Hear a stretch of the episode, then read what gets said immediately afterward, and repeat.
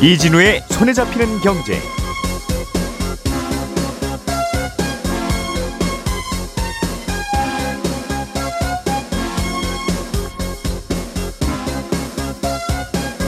안녕하십니까 이진우입니다.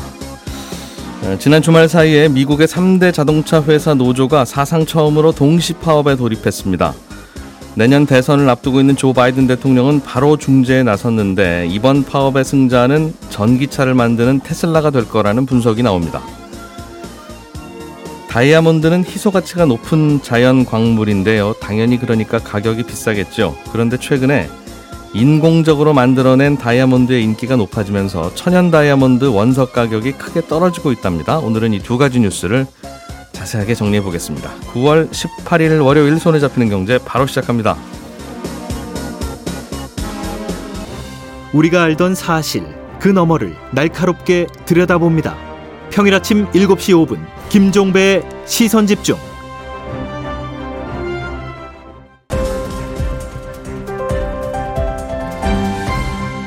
이진우의 손에 잡히는 경제.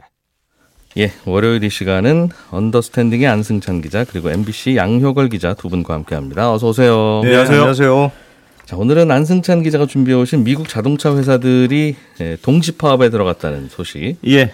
예. 그 미국 자동차 빅3 하면 뭐 GM, 포드, 스텔란티스 이렇게 세 개 회사를 주로 꼽는데 이 세개 회사가 지금 동시 파업에 들어갔습니다. 그래서 자동차 3사가 한날한시에 동시에 파업한 건 미국 역사상 뭐 처음 있는 일인데 예.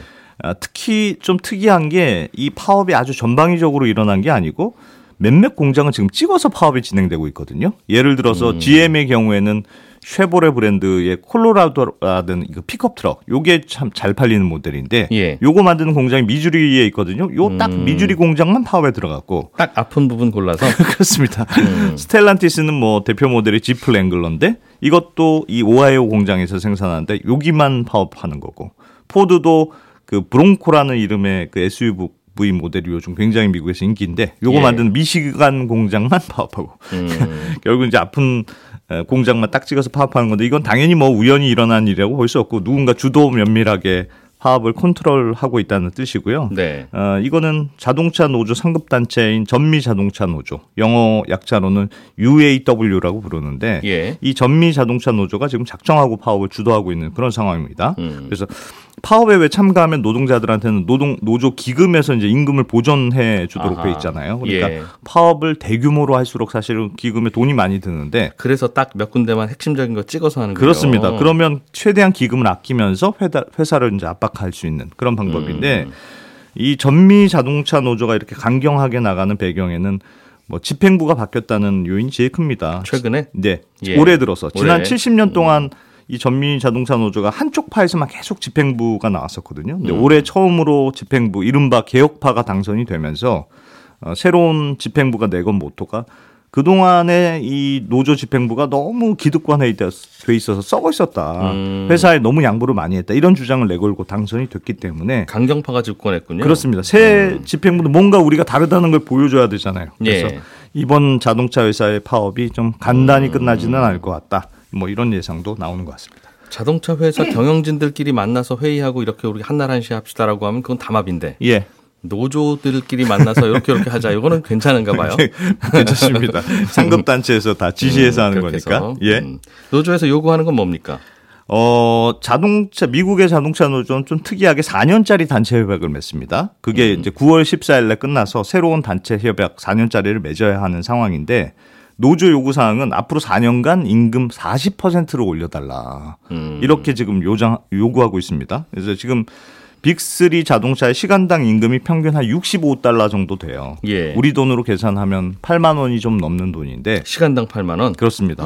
굉장히 높은데 이거보다 여기서 이제 40% 인상하면 12 시간당 한 12만 원 정도로 뛰거든요. 일당이 아니라 시간당이죠. 그렇습니다. 네. 그럼 8시간 일하면 하루에 100만 원이네요. 그렇습니다. 어. 그래서 그 노조 주장은 그동안 물가 뛴 거 생각하면 실질 임금이 오히려 조금 줄어들었다. 그래서 많이 올리는 게 지금 불가피한 상황이다 이렇게 음. 주장하고 있고 예. 회사 측은 뭐 난색을 표하고 있습니다. 40%는 진짜 못한다. 그래서 올해 10% 인상해 주고 4년간 총 20%는 인상해 주면 어떻겠느냐 이렇게 예. 노조에 제안을 했는데 노조 측에서는 뭐 절대 안 된다. 100번 양보해도 36% 인상 밑으로는 안 된다. 이렇게 선을 그어 놓은 상황이기 때문에 지금 격차가 크거든요.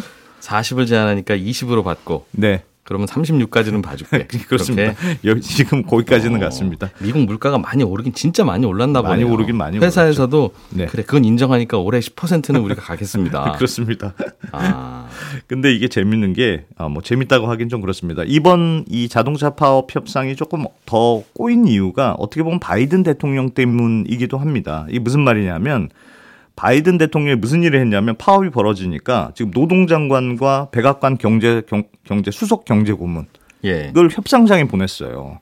그 공식적인 그, 그, 이 취지는 양쪽 의견을 잘 듣고 너희가 좀 조율 좀 하고 음. 공정한 협상 우리가 지원하겠다 이런 취지이긴 합니다만 예. 사실은 노조 쪽에 백악관이 좀 힘을 주기 위한 거 아니냐 이런 해석이 아, 많거든요. 그런 해석이 나와요? 그렇습니다. 보통 우리나라는 이런 거 할 때 정부가 가면 네. 보통은 이제 사측 오히려, 오히려 어, 반 아이 좀 노조가 좀 예. 참으세요. 뭐 이런 거 하러 이제 가는 건데 보통 그렇습니다. 그래서 참지 마세요 하고 가는 건군요. 네, 이게 왜냐하면 바, 어, 바이든 대통령이 지금 미국 역대 대통령 중에서 가장 친노조적인 대통령이다 이런 평가를 받고 있고 어, 특히 전미자동차 노조하고는 굉장히 관계가 좋았습니다. 그 위원장 뭐 백악관으로 초청해서 식사도 같이 하고 막 이런 적도 있었고 네. 특히 지난해 대선에서 이 자동차 노조가 바이든 후보를 지지하면서 격전지였던 미시건주에서 아주 아. 극적으로 이겼거든요. 그래서 지금 재선을 노리는 바이든 대통령 입장에서는 또 한 번의 노조의 지지가 이제 필요한 상황인데 이 자동차 노조의 불안감은 지금 전기차로 변화되고 있잖아요. 그래서 근본적인 불안감이 있습니다. 그래서 예. 전기차는 부품이 상대적으로 많지 않기 때문에 아무래도 인력이 좀 덜 필요하고 그럼 우리는 언제 구조 조정될지 모르겠다. 뭐 그런 불안감이 있으니까 어떻게 보면 더 과격한 요구를 하는 건데 음흠. 특히나 이런 불안감을 지금 막 들쑤시고 있는 게 트럼프 전 대통령이거든요. 근데 그 전기차 당신들이 두려워하는 그 전기차 네. 그 바이든 대통령이 그 그렇습니다. 구축해서 자꾸 유행하는 겁니다 이거. 그렇습니다. 그렇습니다. 그래서 바이든 대통령이 전기차 밀어주고 있으니까 전- 음. 자동차 산업이 지금 쇠퇴하고 있는 거 아니냐. 그러니까 트럼프를 찍어라. 그렇습니다. 이렇게 계속 이렇게 모토를 내걸고 있으니까 바이든 대통령 입장에서는 골치가 아프죠. 그래서 어떻게든 자동차 노조를 좀 달래하는 상황이기 때문에 이번 음. 파업에도 조금 영향을 미치려고 하는 분위기라고 볼 수 있습니다. 그런데 이게 한 업종에서 이렇게 올려주면 예. 뭐 우리는 그럼 뭐 노동자 아닙니까? 음. 라고 해서 다른 업종에서도 다 당연히 연쇄적인 인상 요구가 일어나고 안 들어줄 명분도 없고 그럴 가능성이 있습니다. 지금 예. 그게 이제 가장 문제이고 특히나 아, 바이든 대통령이 노조에 약하다 이게 지금 알려져 있는 상황이기 때문에 다른 업종에서 뭐 얼마든지 연쇄적으로 우리도 임금 높여달라 물가 힘들다 이런 요구하는 목소리가 나올 수 있거든요. 그러니까 뭐 임금이 지금보다 더 올라가는 추세가 만약에 현실화되면 예. 뭐 지금 고민하고 있는 미국의 물가를 더 높이는 요인으로 작용할 수 있다. 이게 지금 걱정인데 뭐 과거에도 보면 물가가 오를 때 임금 인상해달라는 요구가 많이 터져 나오긴 했습니다. 음. 미국에서 가장 파업이 심했던 시기가 1970년대인데 예. 이때 오일 쇼크 등이 겹치면서 미국의 물가가 굉장히 많이 올랐던 시기거든요. 그러니까 음. 물건값이 오르면 당연히 아, 내 월급은 왜 이렇게 작은 거지 이런 느낌이 드니까 불만이 더 나올 수밖에 없고 그래서 임금 인상에 대한 목소리도 커지는 건데 음. 특히나 물가도 높은 데다 지금은 미국의 대통령도 노조의 우호적인 상황이니까 노조에 좀 힘이 실리잖아요. 힘에 추가 좀 기울면 요구하는 목소리가 커질 수밖에 없어서 연쇄적인 임금 인상 가능성이 지금 점쳐지는 상황인데 그래서 중앙은행들이 물가가 오르기 시작하면 초장에 잡으려고 좀 오버를 하는 이유가 예. 이렇게 한번 물가가 오르는데 어 그럼 나도 월급 올려야 되겠네 음. 라는 생각을 들기 시작해서 또 월급이 올라가기 시작하면 다시 물가가 네, 오르죠. 그 월급 올라갔다는 이유로 또 원가 올라가고 그럼 물가 또 올려야 되고 그럼 또 올라가고 하면서 예. 그게 이제 끝없이 악순환이 시작되니까 그래서 그랬던. 건데 예. 역시 불똥이 좀 번지고 있네요. 그렇습니다. 그런데 이게 왜 테슬라한테 이 유리한 국면이 될 거라는 분석이 나옵니까? 아, 그거 참 재밌던데 그 외신들이 지금 이번 자동차 노조 파업의 승자는 테슬라다. 뭐 이런 외- 기사들이 지금 쏟아지고 있는데요. 예. 왜 그러냐면 테슬라는 지금 대표적으로 노조가 없습니다. 아, 그래서 예. 이 공장 노동자의 임금도 상대적으로 굉장히 낮아요. 음. 지금 말씀하셨 말씀드린 대로 미국의 빅3 자동차 시간당 임금은 65달러 정도인데 테슬라는 현재 한 시간당 45달러 수준으로 굉장히 상대적으로 낮은 걸로 알려져 있습니다. 게다가 전기차는 부품 수도 적으니까 인력도 많지 않고. 음. 근데 게다가 테슬라는 공장 자동화도 많이 시켜서 진짜 사람이 적은 걸로 어, 지금 그렇게 분석이 되거든요. 여기도 임금도 낮으니까 생산성이 높을 수밖에 없잖아요. 테슬라의 근로자들은 왜 그럼 빅3로 가면 65달러 주는데 네. 왜 45달러 받고 여기서 일하고 있을까요? 그, 그러게 말입니다. 근데 테슬라가 되게 음. 그 노동단체에서 고, 고소 고발도 많이 받았어요. 사실 그러니까 상대적으로 어, 그- 반노조적인 회사라고. 그러니까 일론 머스크가 승질 부린다는 거잖아요. 그렇습니다. 뭐 그런 성격이니까 그런가 싶긴 한데 네. 그러니까 미국도 그 고용과 해고가 자유로운 것 같긴 하지만 이렇게 노조의 힘이 강한 쪽은 어, 시장 임금보다 더 많이 주더라도 우리 저 사람 내보내면 우리 전체 다 파업할 거야 네. 이런 식으로 해서 근로자들 그게 먹히는 거죠. 어, 드나들미 좀 적은가 보군요. 그렇습니다. 어, 그래서 만약에 기존 자동차 회사들이 파업으로 임금이 더 올리면 생산성의 차이가 더 커질 수밖에 없으니까 그러면 미국의 자동차 노조 파업이 결국 일론 머스크는 굉장히 웃고 있는 상황이 될 거다. 테슬라가 싸 보일 거다. 더 이런 평가가 나옵니다. 그렇군요.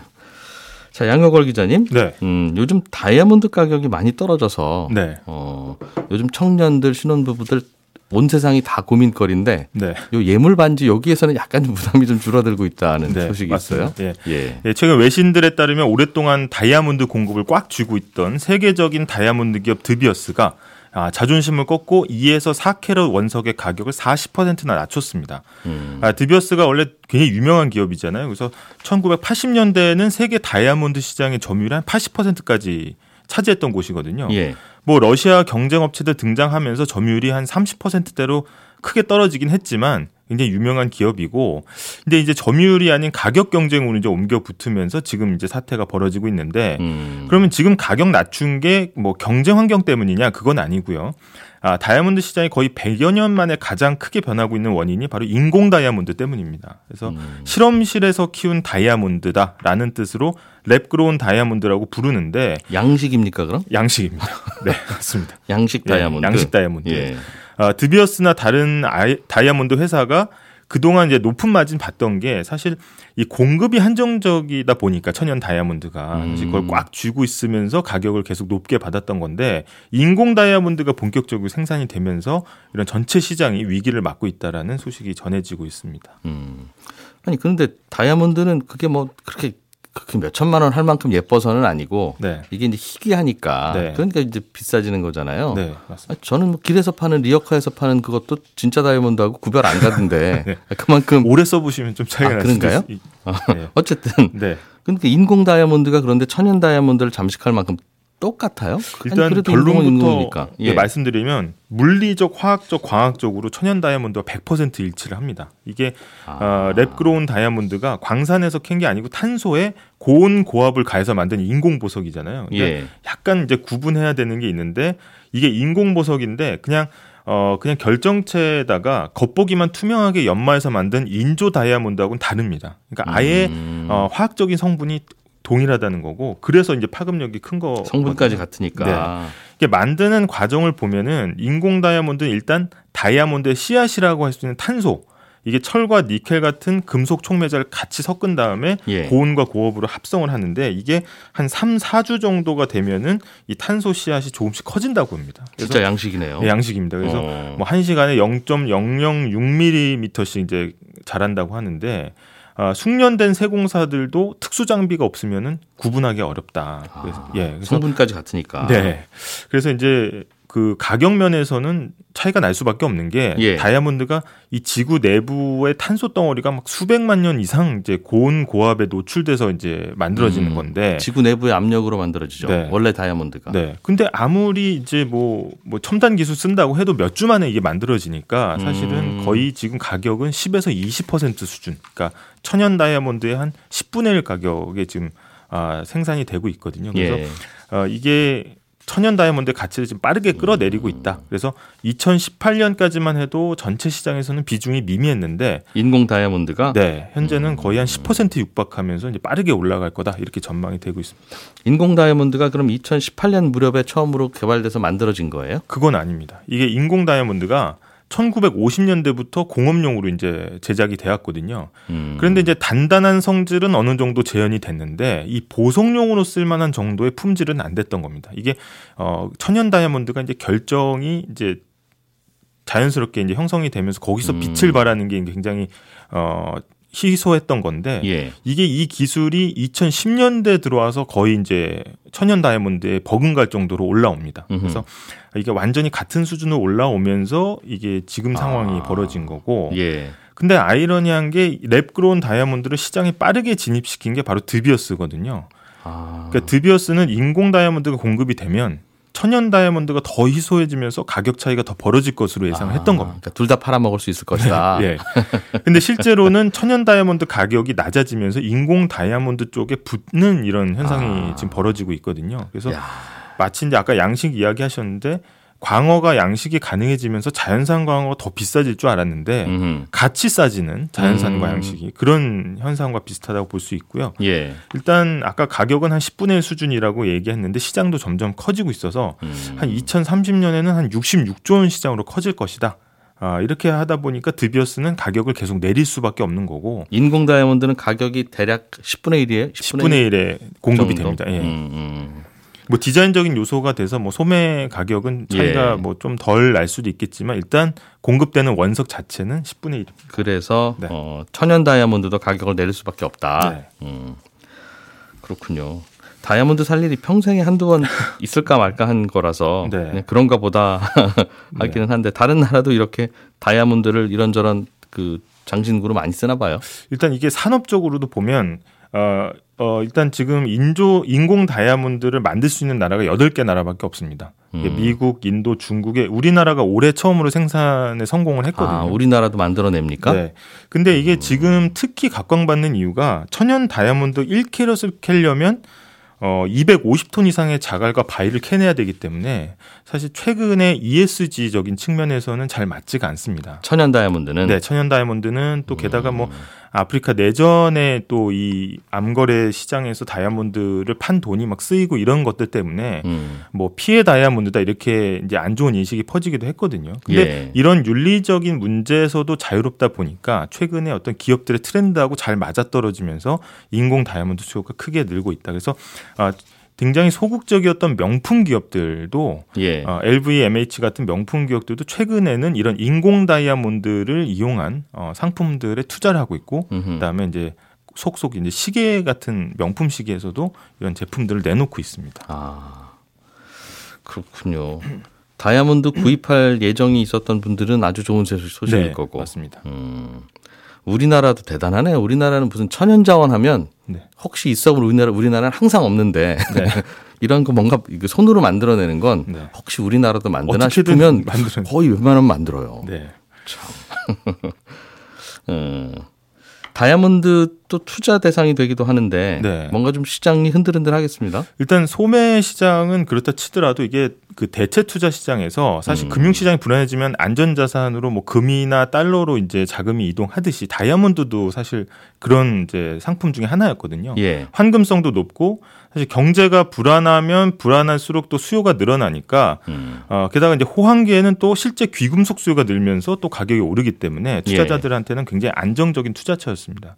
그래서 1999년부터 2012년까지 자료를 보니까 거의 연평균 수익률이 8%에 달했었거든요. 어, 나쁘지 않네요. 네, 그러니까 예. 거의 뭐 주식이나 부동산만큼 꾸준한 수익률을 봤는데 예. 이게 사실 투자처로서 가치가 아, 좋았던 거는 공급이 안정돼 있어서 사실 꾸준히 유지돼서 좋았던 건데 네. 이 랩그로운 다이아몬드가 강세를 보이면 기존 다이아몬드가 이제 가치가 떨어지게 되면서 음. 대체 투자 상품의 가치로 떨어진다 이런 이제 전망들이 아. 나오거든요. 그래서 이 국제 다이아몬드 가격 지수가 지난해 초만 해도 한 160에 육박을 했는데 지금 겨우 한 110 넘길 정도로 이 미래 가치가 많이 어, 떨어진 상황입니다. 음. 그리고 또 어, 현재 다이아몬드 최대 생산국이 러시아인데 아 천연 다이아는 네. 아, 세계- 러시, 아가 좀 답답해지겠군요. 네, G7이 이거 제재한다고 나서면서 이제 천연 다이아 시장이 더 위축되는 거 아니냐? 그러면 아. 인공 다이아가 더 빛을 발하는 거 아니냐? 이런 전망들이 나오고 있습니다.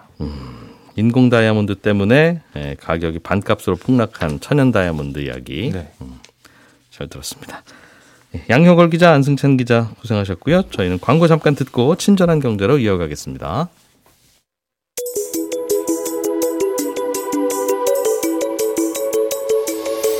경제를 생각하는 사람들의 즐거운 습관 이진우의 손에 잡히는 경제를 듣고 계십니다. 매주 처음과 끝에 찾아가는 특별한 코너 친절한 경제가 이어집니다. 네, 오늘은 청취자 송미랑 씨가 뉴스를 듣다가 궁금한 게 생기셨다고 질문 보내오셨습니다. 유럽의 덴마크라는 나라는 자기 나라 돈 크로네의 가치를 유로화의 가치와 항상 동일하게 맞추는 페그제를 하고 있다는데 이번에 덴마크 제약회사 한 곳이 해외에서 돈을 엄청나게 잘 벌어들이면서 덴마크로 외화가 쏟아져 들어오는 바람에 덴마크 돈의 가치가 계속 상승 압력을 받고 있고 힘들어지고 있다는 뉴스를 들었습니다. 덴마크가 억지로 유지하고 있는 이 페그제를 혹시 폐지할 가능성은 없습니까? 이런 질문을 보내오셨습니다. 유럽에서는 스위스와 덴마크가 자기 나라 돈이 항상 유로화와 동일한 환율을 유지하도록 언제 환전하라고도 똑같은 환율에 환전할 수 있도록 하는 페그제를 하고 있었는데 스위스는 8년쯤 전에 이걸 포기했고요. 이제 덴마크만 남았습니다.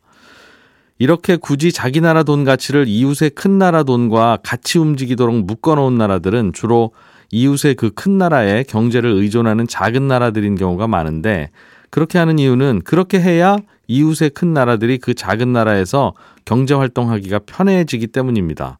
환율이 자꾸 바뀌면 그 작은 나라에 투자를 해야 되는지 말아야 되는지 고민이 되거든요.